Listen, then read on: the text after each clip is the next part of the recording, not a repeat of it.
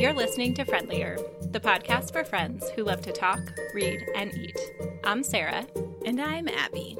Today we're going to talk about sleep. But before we do that, let's catch up on life lately. What is new with you, Sarah? We started online schooling this week. We've only had three days, but I will say so far it has exceeded my expectations. Hmm. There are many parts that are challenging. Right now I feel like I'm constantly going back and forth between them, helping them navigate through it all. Mm-hmm. But I think that will become more routine and they'll understand the systems more as we go through. But I have been incredibly impressed with the level of engagement the teachers are able to achieve in the online format and the way they're able to manage a classroom in this really new and different way. That's totally awesome. Hopefully, it just continues to get better since we'll likely be doing this for a while. What's new with you? I wanted to highlight some recent secondhand wins of mine. My favorite part about this is that these have all come off somebody's trash pile as I've been walking in the neighborhood. My favorite way to find things. So when we first moved here, I was so bummed that there was not already a Buy Nothing group. Mm-hmm. But I think what that means is that people just put awesome stuff in the trash. And because I walk pretty early in the morning, mm-hmm. I have found so much awesome stuff. The kids' favorite has been one of those small trampolines, those exercise trampolines. Yes. We found some plastic garage shelving, a small kitchen-type sink that someone had taken the whole cabinet out of probably their garage or something, and it had a little sink in the top that was no longer attached, and it was all covered with paint and stuff. Mm-hmm. But it's small enough that I want to build some kind of stand for it to make like a play kitchen, mud kitchen type thing. Yes. That has always been an ambition of mine, and we are past the ideal age for that. Oh, sure. And I have friends who had that, and I never made it a reality, but I hope that you will. Yes, I hope that I will too. As many people know, I am good at making plans and not always good at executing, but we will see how it goes. So we are raking it in in terms of free stuff over here. Now let's talk about what we've been reading. What's your latest read, Sarah? I just finished The Ten Thousand Doors of January by Alex Harrow. This is a science fiction novel, and it reminded me a lot of The Starless Sea, almost to the point where it was a little strange how similar some aspects of it were. Hmm. But this felt much more accessible, and some of the problems that we talked about with The Starless Sea when we discussed it on the podcast weren't part of this novel. Mm. We meet January Scholar in nineteen oh one when she's seven. She's being raised by Mister Locke, who is a wealthy man and the head of an archaeological society. We learn that her mother is dead and her father is traveling the world collecting artifacts for Mister Locke. As the story continues, we learn about these doors that are portals into other worlds, hmm. and that the story that January has been told about her life is only part of the truth. I loved the writing, incredibly beautiful, an engaging plot, especially the latter half of the book. Mm-hmm. The one thing I didn't like was it did take me a while to get into it, but once I did, I was completely hooked. I would recommend this. I think it was a great science fiction read. I found it to be really clever and enjoyed how all the pieces came together. Nice. What have you been reading? I recently finished Juliet Takes a Breath by Gabby Rivera. This is a coming-of-age story about Juliet, who's a self-described Puerto Rican lesbian. When we meet her at the beginning of the book, she's just finished her first year of college, and she's leaving her home in Brooklyn to spend the summer in Portland, Oregon to do an internship with a white feminist author. Okay. It's a great story, but it also does a really good job with sociocultural education. Mm-hmm. How the plot develops made me reflect a lot on my role as a white woman and as a self-described feminist. Mm-hmm. And I really appreciate that. And I am still thinking about it. Yeah. I would recommend it. It's a quick read and does that great fiction thing of telling a good story while also broadening your worldview. Sounds great. Now let's move on to our main segment for today, our sleep. Sarah, what are your sleep needs and how is your life when they are not being met? My sleep needs are very high and my life is terrible when they are not met. I need at least nine hours of sleep a night. If I get less than that for even a couple of nights in a row, I am not okay. Everything in the world starts to annoy me, and I lose my patience much more quickly. And when that starts to happen, I usually realize, hmm, probably the entire world isn't annoying. It's probably me because I'm exhausted. How about for you? I have moderate sleep needs. I do pretty well on seven to eight hours a night, but I can go a long time on minimal sleep, so six hours or less. I can't even imagine. I can, actually. Sounds miserable. I definitely have shorter patience and am more prone to headaches and nausea when I'm not well rested, but I think I'm mostly still functional. So how about the rest of your family in sleep? Neil's sleep needs are more similar to yours. He still likes to get eight hours of sleep, mm-hmm. but doesn't fall apart on the inside the way that I do when I have not slept well. Mm-hmm. For this reason, once my kids stopped nursing at night, Neil became the parent to get up with them, which may sound like not quite a fair trade-off with how often you get up when you're nursing and how long that goes on, mm-hmm. but my kids are terrible sleepers and only recently started sleeping through the night, so... He's done a lot of nighttime wake-ups, and I am very appreciative. It's really nice to have that balance between our sleep needs, because if we were both like me, mm-hmm. I think we'd be in some major trouble. Yeah. It's hard to say with the kids. I would say overall H P's sleep needs are higher than E's, but neither of them have been particularly amazing sleepers ever. Andrew has much higher sleep needs than I do. He is more like you. He would love to get nine hours a night on the regular, and sometimes will go to bed at nine and wake up at seven. mm-hmm. He usually gets in bed earlier than I do for that reason and wakes up later, though sometimes he wakes up early to go running. Plum is like him. She is a great sleeper and has slept essentially seven to seven her whole life. And we really notice when she is more than an hour short on those twelve mm. hours a day. Mm-hmm. Pepper seems to have sleep needs a little bit more like mine, though since sleep training, he's doing much better than that. It just seems like he functions pretty well regardless, whereas with Plum especially, it's all over if the sleep is not happening. Mm-hmm. All right, let's talk about sleep habits. I am a stomach sleeper, sometimes a side sleeper. The times when I have not been able to do that, like in pregnancy, mm. I just remember my hips hurting so much and never being able to feel comfortable at the end. Mm-hmm, mm-hmm. This was also a big issue for me after my surgery last year when I had to sleep on my back for weeks on end. And I just remember laying there almost in tears, being so miserable that I could not sleep the way that I want to sleep. The worst. I do like to lay on my back at first and just think my thoughts.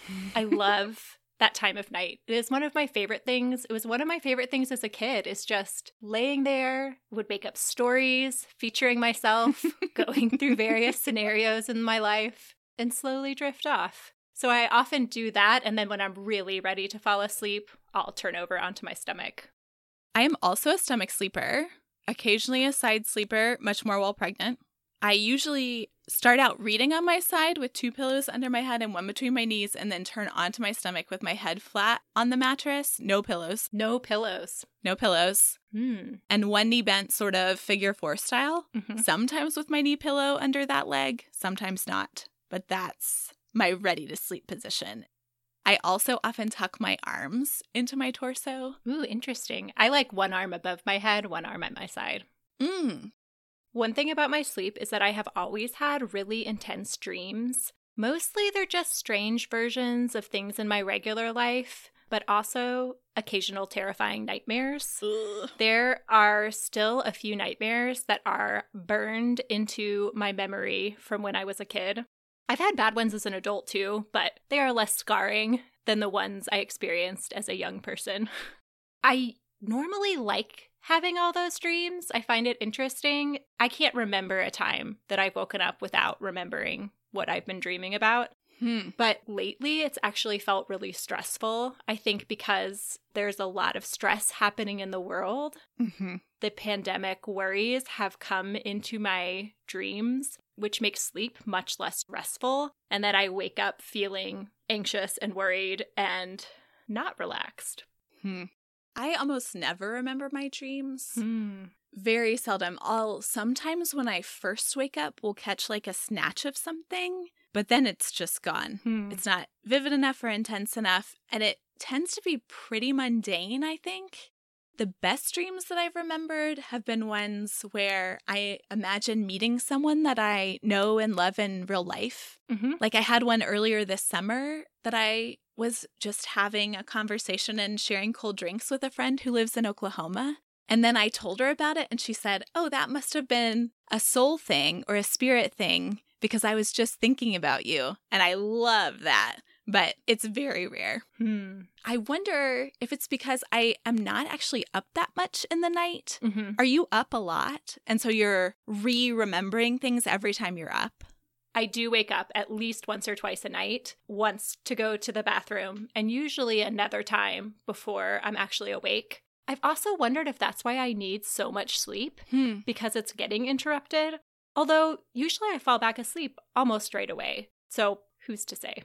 But when you're waking up, are you having a dream right then? Mm-hmm. And then you notice the dream and remember it mm-hmm. from that wake up, basically? Well, every time I wake up, I remember them. Hmm. Look, I remember it when I wake up in the morning. I'm having a dream when I wake up. When I wake up to the bathroom, I'm having a dream. I don't remember waking up without having a dream. And it's that weird time where my dream slowly turns into my real life. There's always that transition for me. Huh. I never just come to in the real world. That is so different from my experience. I love it. So what about sharing a bed with your partner? What mm-hmm. is that like in your family? Well, I've been told that I snore, so there's that. Nice. That's a more recent development. I don't believe I snored when Neil and I first met, or maybe he just didn't tell me about it then, but he was being polite. Well, you'd had roommates. Surely they would have told you. Exactly. And Neil does not snore, so that's quite pleasant for me.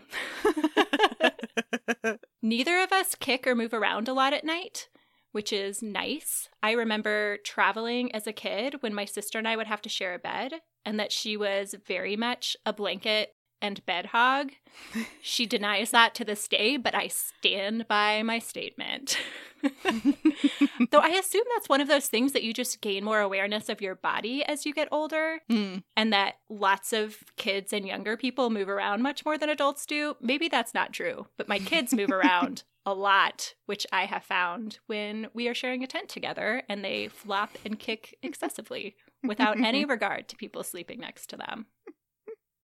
What is your bed sharing situation like? I don't snore, with some exceptions for when I was pregnant and things are all kinds of weird. Yes. But I am a strong sleep talker. I have mm. been all my life. Mm-hmm. I just seem to have a lot to say. My mom would have entire conversations with me while I was sleeping when I was young. Ooh, interesting. So you respond to people if they're talking to you. It's more like I initiate a conversation that's mm. like a little off, and then the person thinks I'm awake and engages back with me. But actually, I'm one hundred percent conked out, no memory of it. They will tell me about it in the morning, and it is as though it happened to somebody else. So fascinating. I say occasional words, Neil will tell me, but I don't have conversations. Regarding the cover stealing and bed hogging, mm-hmm. Andrew accuses me of both. Mm. He calls the cover stealing tacoing or burritoing the sheets. Like I wrap myself up with my hands under my mm-hmm. torso so that I'm fully covered. And I think that doesn't leave as much sheet or blanket as he would like to have. Yeah, maybe this is a problem in our relationship also. Mine and Neil's, not mine and yours. With you, yep. Because in the summer, I really prefer having my own sheet. In the winter, we share blankets. Mm-hmm. But in the summer, I like having my own because I get really upset when my sheet gets taken away. Mm. We either need much longer sheets or there is some level of stealing happening by one or the other of us. Yeah. And he also says that I take up much more than my fair share, hmm. which is at least in part because there's usually a cat on my side. Fair. Or a baby. Mm-hmm. And I, I prefer to not share a bed with my children, but sometimes it just happens. Yes. What size bed do you use? We have a queen size bed. We do as well. And I like the king when we've been at hotels and things. It's like a nice luxury, mm-hmm. but it feels excessive for everyday life. And like it would invite more cats and more children into the bed. Yes. And that's not a place I want to go. I don't think our rooms are big enough to really accommodate a king-size bed comfortably. Mm. Okay, so we've sort of transitioned into this already, but describe your ideal sleep environment. I prefer for it to be cool. Mm-hmm. We don't do a lot of climate control in our house, so it's very cold in the winter and relatively hot in the summer. But in the summer, then, I like to have a fan to cool me off so that it's cold enough that I can at least use a sheet, if not a blanket. Neil finds this very frustrating because in the summer, he feels like if I'm putting a blanket and or sheet on and having on the fan, that we don't need the fan. But I hate not having something covering me. As a kid, I used to feel much safer, like I was protected if at mm. least my feet were covered. Obviously, that is not accurate, but it feels safer and cozier. Mm-hmm. The only time that that was not true was when I was in menopause last summer. Thank you, cancer treatment. And that was the first time that I did not even want a sheet on me when mm. I was having multiple hot flashes at night. And I felt incredibly justified turning the fan on as much as I wanted. mm-hmm. And in the winter, I really like a whole pile of blankets, probably at least five, if not more. It is just lovely to have all of that weight on me when I'm sleeping. Mm-hmm. I'm also weird about my pillows. I need three of them. I need a relatively flat one, plus a thin down one to go on top of that that can more mold. It's my makeshift memory foam situation. Uh-huh. Yep. But better than that, because the memory foam ones are too thick to be a stomach sleeper. Right. Where this works for me to be a little bit raised up, but not too much. And then I have a much bigger down pillow that is my favorite pillow, and that's the one I like to have my arm around at night. Hmm. I feel very sad when I am traveling or camping and I don't have my preferred pillow setup because it's a little excessive to carry three pillows with me when I go somewhere, but there isn't the right combination when I am away from my home. I do like for it to be dark, but we don't have blackout curtains. I'm intrigued by them, and I think I would like them, but it's never been a problem for me, so underbuyer, have never purchased them. Yeah, I mean, if it's not broken, right? Yeah. The other thing I've noticed about myself just in the last year is that I have a hard time falling asleep when Neil isn't in the house. Mm. I don't know if it's just that I am used to him being there now, so it feels strange, or if I feel like this extra weight of responsibility as being the primary adult in the house, that I need to be more alert to things because that's all on me instead of a shared responsibility. I don't know if it's that I am going through worst case scenarios of something happening to him and that's sparking some sort of anxiety, hmm. but I usually end up staying up much later, either messing around on the internet or watching terrible T V, which maybe I do that just because it's fun and no one else is around the house. It's hard to say. But that said, we don't usually go to sleep at the same time. Mm. I would say maybe half the time we go to sleep at the same time and half the time I go to sleep first. Hmm. What is your preferred sleep environment? Like you, I prefer it to be cooler and I prefer it to be darker. Our curtains aren't blackout curtains. I think they're called room darkening, so they block some of the light mm. from outside, but we still see the sun come up. If they're completely blackout, it's hard for us to wake up in the morning, especially for Andrew. I've wondered about that. We have gone through periods of time with our kids sleeping in the room with us when they're really little, where we did have a blackout curtain up, and he slept. Andrew, that is, slept so much. You know, there were probably other reasons for that, like it's exhausting to have a new baby. Right, right. But it was the curtains that contributed as well. For the coolness, we typically have the fan on a medium level in the summer, but we do keep our house pretty warm generally, so that provides enough airflow, mm-hmm. but the room is still warmish, so we're only doing usually a sheet, maybe a flannel sheet on top of that to be sort of like a lighter blanket, but it's not often in use. Mm-hmm. In the winter, we use a duvet and keep the house really cool at night, like have the heat set around sixty so that we are bundled in there like little bears in a cave, and I love it. Yes.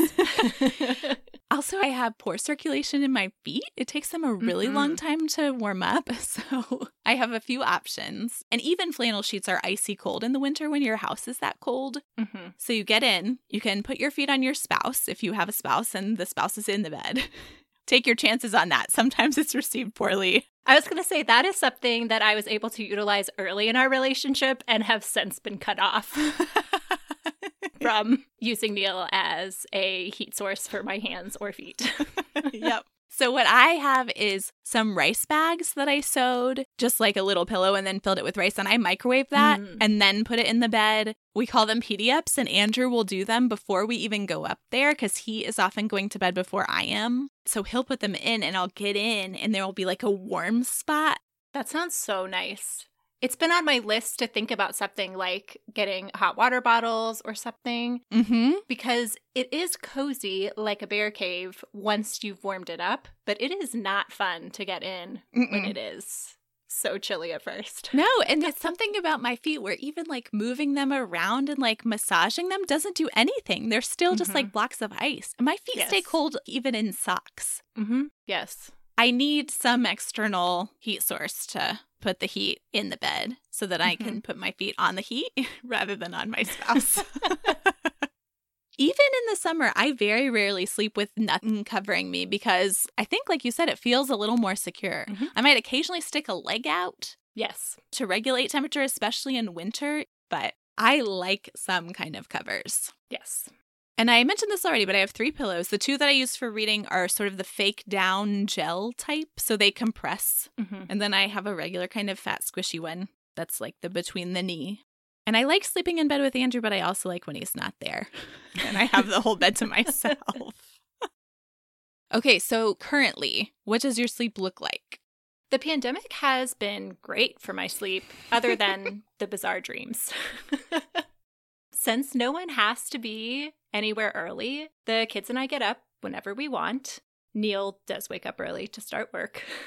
And I think that is why I pushed my bedtime later, because it's easier to sleep till eight if I need to. So now I'm sleeping about ten p.m. until eight. Hmm.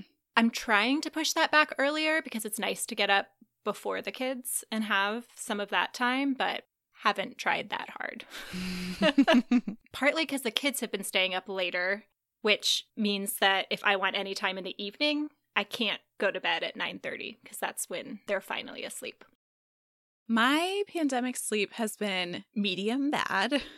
For whatever reason, both cats have been noisy off and on, yowling at five a.m., which they didn't do for years and years, and they both started again. I don't know if they're aging and they are confused at that time of day. Mm. I don't know if they're extra hungry. I mean, W T F cats.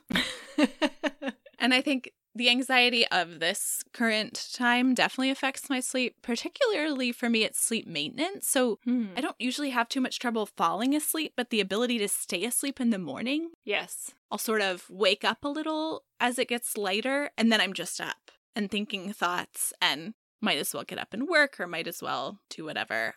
Zoloft definitely helps me with that. Hmm.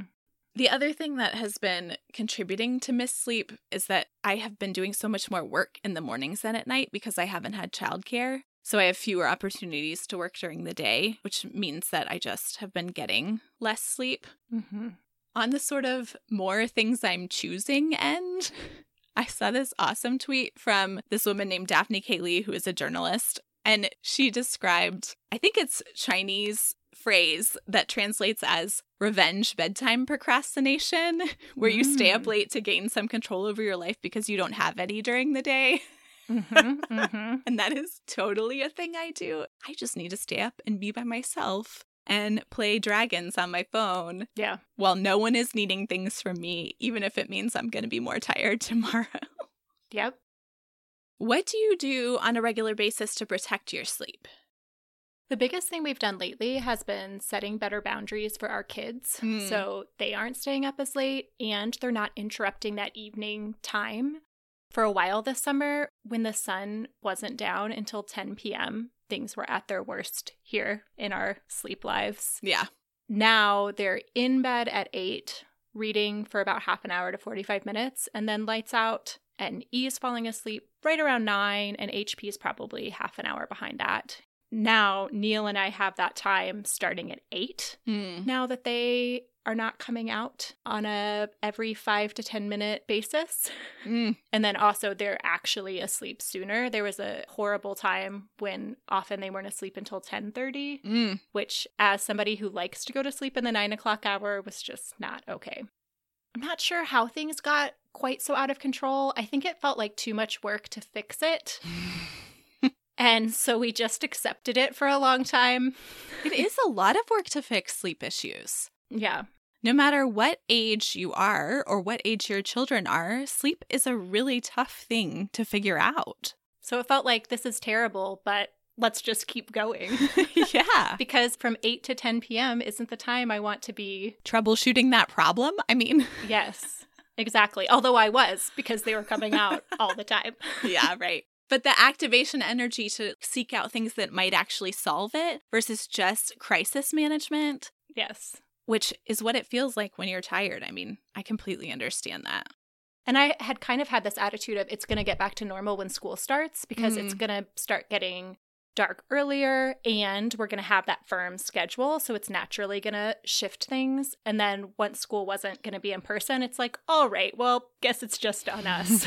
We better get on this as adults doing adult things. Yeah.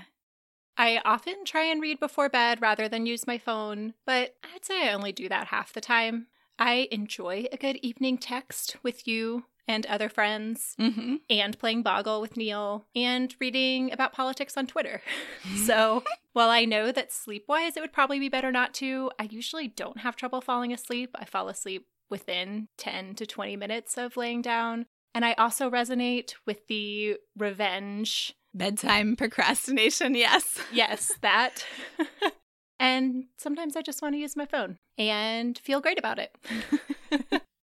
What do you do to protect your sleep? I think I'm pretty good at protecting it in the bedroom. We don't have phones in the bedroom at all, which is a rule we made when we still lived in North Carolina. Hmm. We both are usually reading before bed, which is a good way for me to wind down. Mm-hmm. I often take Natural Calm before I go to sleep, which is a magnesium supplement that helps with falling asleep and sleep maintenance and general anxiety. Mm-hmm. I think I'm not great at heading towards sleep. Like I don't have great mm. pre-actual bedtime sleep cues for myself and routines. Sometimes I do that revenge bedtime procrastination, but it's downstairs. I haven't gone upstairs at all. I'm just sitting on the couch on my phone for hours. Mm-hmm. I wonder if I need some other kind of cue or something that would help me move toward bed. I don't know.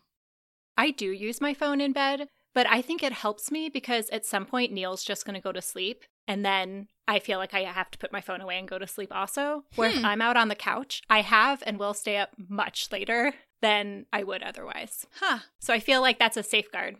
Andrew's sleeping next to me because he goes to bed so much earlier and needs so much more sleep has never been a thing that helps me fall asleep.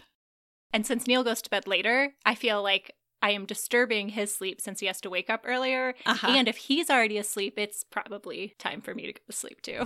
Interesting. Just in general. Yeah.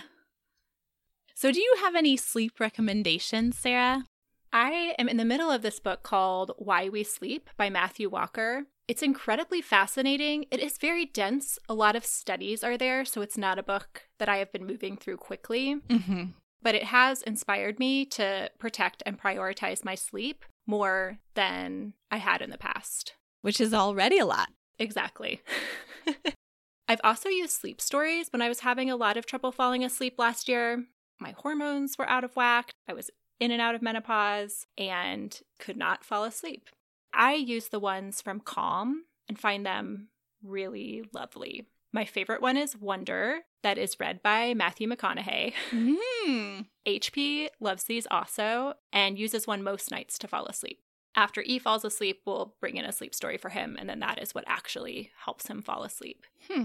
I haven't used them lately, though, mostly because I haven't had as much trouble falling asleep on my own. And if I'm doing a sleep story, I don't get to just think my own thoughts and make up stories in my head. And I really like that. So I would say this is more of a last resort for me if I really can't fall asleep that I would turn to this. That makes sense.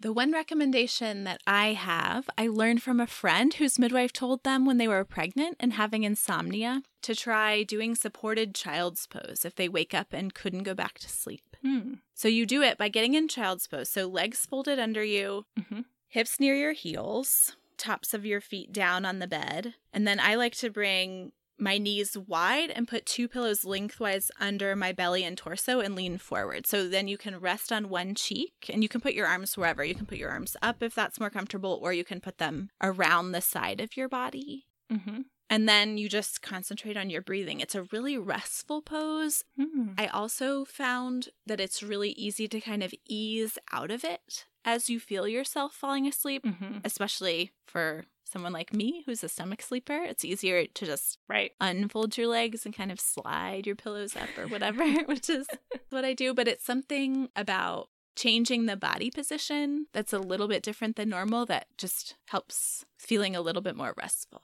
Nice. That's all our sleep talk for today. Listeners, we would love to hear about your sleep habits, your quirks, your preferences, any recommendations you have for figuring out good sleep. Let's talk now about what we've been eating. I made for the first time Instant Pot butter chicken, which is from the recipe blog Two Sleevers. It was delicious. I have sort of struggled cooking Indian food, you know, not getting the spices exactly right. It's like too much, it's too little, mm-hmm. it's too spicy, it's not spicy enough, et cetera. But this was awesome. I think I did less pepper than it called for just because I have some less adventurous eaters in my family, but it was still well flavored, even though it was slightly less spicy.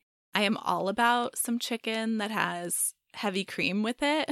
We served it over rice. It was delicious. Sounds great. I too have struggled with Indian food and feel like it never quite measures up to what I get when we go out. So I'll have to give this a try. And here we don't even really have a good Indian restaurant that we found. We've tried Ooh. a couple, and the things that we tried were so spicy as to be inedible. It's not a problem of authenticity. I think it's a problem of our specific palates meshing with what they're offering. Mm-hmm. But we have not yet found something like what we had. And so I am even more motivated to figure it out here. Yes. Great incentive. Right. What have you been eating, Sarah? We have been eating all the watermelon this summer. Mm. I just find it to be the perfect snack. H P is a watermelon fiend. He said he didn't want a cake for his birthday. He wanted seven watermelons because he wants to stay seven forever. He didn't want to turn eight, which he did, and wanted one watermelon for each year of the age he would prefer to be. We ended up not getting seven. We did get two. And he can go through easily half of a large watermelon in a day. But it's just been so refreshing and nice. I've been doing very little actual cooking, so this is what came to mind. Love it. I love that everyone in your family is into it. Mm-hmm. My two children, I don't know if it's something about the texture or what, but they will eat a little bit of it and then they just spit it out. Mm. Specifically the baby is who I'm talking about right now, that he would put it in his mouth and be sort of chewing it, and then he would spit it out. And it is a lot of work to cut it up. You need some good watermelon eaters if you are purchasing an entire watermelon.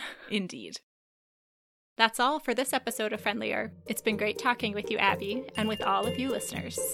You can find more details about everything we talked about today, including what we're reading and eating, on our website, friendlier podcast dot com. You can also leave us a comment there or on Instagram at friendlierpodcast, or you can email us, friendlierpodcast at gmail dot com. We'd love to hear from you. Until next time, may your books be engaging, your food delicious, and your conversations friendly.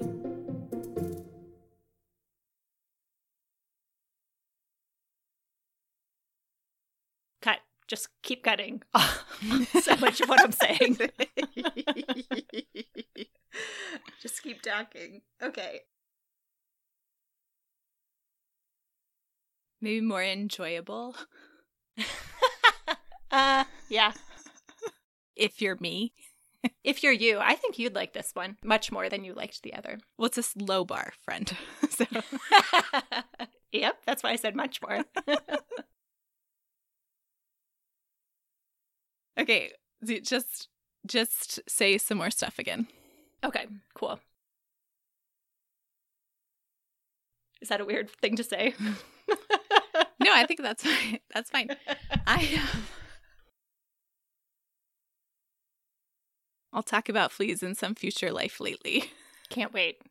Cannot wait.